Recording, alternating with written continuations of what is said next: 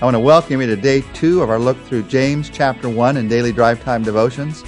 We started out yesterday taking a look at how this letter from James, the half brother of Jesus Christ, talks to us about how faith works, how it works in our daily lives to make a difference. In James chapter 1, verses 2 to 4, the verses we're going to be looking at today, talk about how faith works when you have problems. In fact, these are some of the most powerful verses in all the Bible when you're facing problems.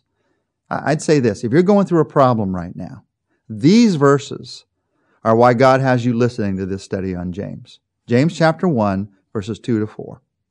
Consider it pure joy, my brothers, whenever you face trials of many kinds, because you know that the testing of your faith develops perseverance. Perseverance must finish its work so that you may be mature and complete, not lacking anything. Faith works. Faith works to put problems in their place. When it comes to problems, and who doesn't have problems, we all have strategies, ways that we use to try to put problems in their, in their, in their place.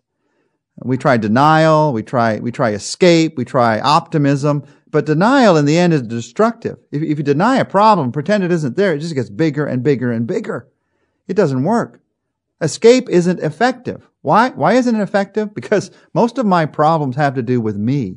I can try to run away from my problems, but when I do, I take me with me. And I'm the source of many of my problems. So escape isn't effective. And optimism isn't enough. I know a lot of people, they just say it's a sunny day, everything's fine, you know, I'll just smile in the face of problems, I'll be optimistic. But in the end, that even isn't enough. Because uh, our problems need more than a smile. Our problems need solutions. And our problems need they need to do the work in us that God wants to do in us. Sometimes optimism is just another way of denial. What does God want to do in our lives through problems? What is God's strategy for facing problems? Well, it's going to surprise you. It, does me every time I read this. James chapter 1 verse 2 says, consider it pure joy. There it is. Count it all joy. Consider it pure joy. That's God's strategy. Now, wait a minute. Isn't that just another form of denial? Consider it pure joy. How can I be joyful about the fact that I have problems? Well, you can't, obviously. You don't count it all joy or consider it joy that you have a problem. The joy is in what, in what God does through the problem. You see, these verses teach us four things about problems. Problems are inevitable, problems are unexpected, problems are used to develop us, and growth requires both problems and perseverance. Let's walk through those. First of all, problems are inevitable. Eh, notice it doesn't say if you have problems. It says whenever you face trials.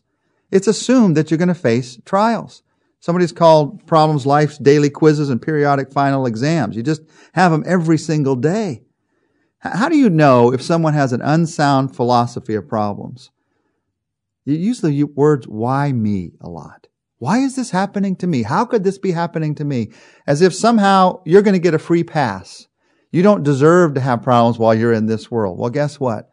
Everybody has problems in this world. Now, some of them we bring on ourselves, no doubt about that, but some of them just come our way whether we, we do anything to bring them on or not. We cannot escape problems while we're in this world. We're going to face them. Heaven is a place where there are no problems. We are looking forward to an eternity there. I am certainly. But while we're on this planet, we are going to have problems. Problems are inevitable. So the idea that somehow you can build a life that doesn't have problems is, is just a lie. Problems are inevitable. Not only are they inevitable, but, and this bothers some of us even more, they are unexpected. This, this, this idea of, of many kinds, that the variety of problems, you, you never know what's going to hit you next or from what direction. Some of us think uh, it'd be okay if I had problems if I could just schedule them into my schedule. It'd be okay if I had problems if I just knew which ones I was going to face next. But I keep having different problems and they keep coming at the wrong times. It's not convenient. It's not the one that I've already learned to face. It's interesting that this New Testament word for trials or problems give us, gives us our English word for pirate. And problems are like that. They, they ambush us from unexpected directions and unexpected ways at, at unexpected times. That's, that's what makes them problems. They're inevitable and they're unexpected. You can't plan for them. But then James reminds us of this. Problems are used to develop us. We know that the testing of our faith develops perseverance. And perseverance finishes its work so that I can be mature and complete. You know, as, as I look at my own life and how I've learned to deal with problems, I, I can, I can see my, my thoughts changing as I grew as a believer in Christ. When I was a brand new believer in Christ and problems would come my way, I would think, God, what are you doing to me? Why would you do this to me? I'm a, I'm a new believer. I, I love you. Why would I have to face problems? It seems like you could do something about this. What are you doing to me? I, I grew a little bit more as a Christian and I realized, oh, there's an evil one at work in this world. There's Satan at work in this world. And I began to ask, Satan, what are you doing to me? And God, why are you allowing Satan to do this to me? So it was just a more theologically correct way to say, God, what are you doing to me?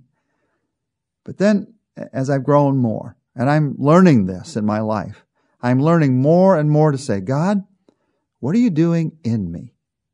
What are you doing? What do you want to do in me through this problem? How do you want to change me? How do you want to, how do you want to grow me? I'm learning that my faith is tested for a reason, or that God brings reason out of the tests of our faith.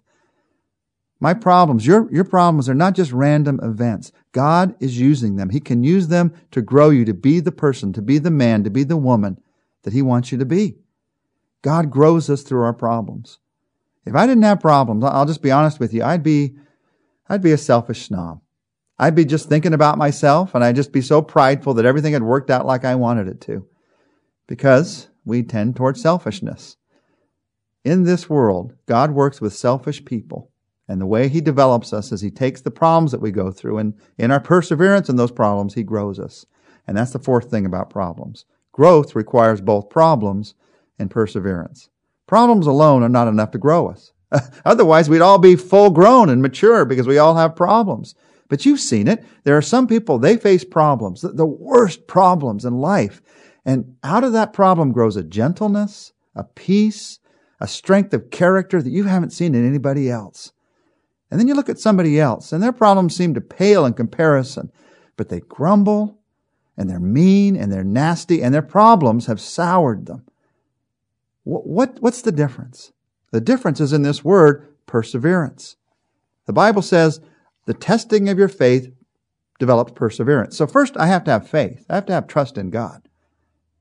But even amongst believers, some believers who have trust in God, they don't seem to grow through their problems. Why is that? Because they don't have perseverance. They're continually trying to escape their problems instead of grow through their problems. They're continually blaming God for their problems or thinking somehow that somebody else brought this on them instead of recognizing, God, you can grow me even through this. So you see God's formula here. What's God's formula for growth? Well, step one in the formula is this get a problem. That's not too hard. Most of us have a pretty easy time with step one. We can get a problem. In fact, some of you listening to this right now, you're facing some horrible problems in your life right now. God's God's speaking to you as I'm talking right now about considering it all joy, not not the problem. It's a terrible problem. But what God can do even through that evil that Satan has thrown your way. God can work even through that. First you get a problem, but then you add to that patient trust over time. It takes time for God to grow us. It, it takes more than one prayer. God, I'm patient. Now hurry and grow me. No, it takes patient trust over time. And I don't know about you, but it always takes longer than I want it to. That's where the trust comes in. If it happened at my timing, it wouldn't be trust. No, it's trust over time. And as I patiently trust God over time, He develops my character. He helps me to recognize that the things in this world are not the things that I want to hold on to the most. He helps me to recognize that what He's doing in me to grow me is more important than anything else that I'm accomplishing. He helps me to see that the, fruit of the Spirit, the fruit of love and joy and peace and patience and kindness, goodness, faithfulness, gentleness, self-control, the fruit of what He wants to do in my life comes out of even my response to these problems. But to do this, it all starts with that first phrase in verse 2. Consider it pure joy. Not the problem, but what God is doing through the problem. Let's do that in prayer right now. And it's a great prayer of faith. For you, it might be the greatest prayer of faith you've ever prayed. God, this problem I'm going through right now, I count it joy. I consider it joy. Not the problem, but what you want to do in my life, even through this. God, I'm going to have problems the rest of my life. And I don't want to turn into a bitter person. I don't, I don't want to turn into a person who's trying to escape problems, who's living my life in denial. God, I want to grow to be more like Jesus. I, I want my character to change. And so I consider it joy what you can do in me. And I trust you. I don't understand this problem. I don't understand why it's happening. I, I'm going to have some questions about it when I get to heaven. But God, for this moment, I trust you. I trust you more than the problem. I trust you to develop me and grow me. I, I put my life once again in your hands, Jesus. I pray this in your name. Amen. Tomorrow, we're going to talk together about how faith works when we have doubts. Join us tomorrow for Drive Time Devotions.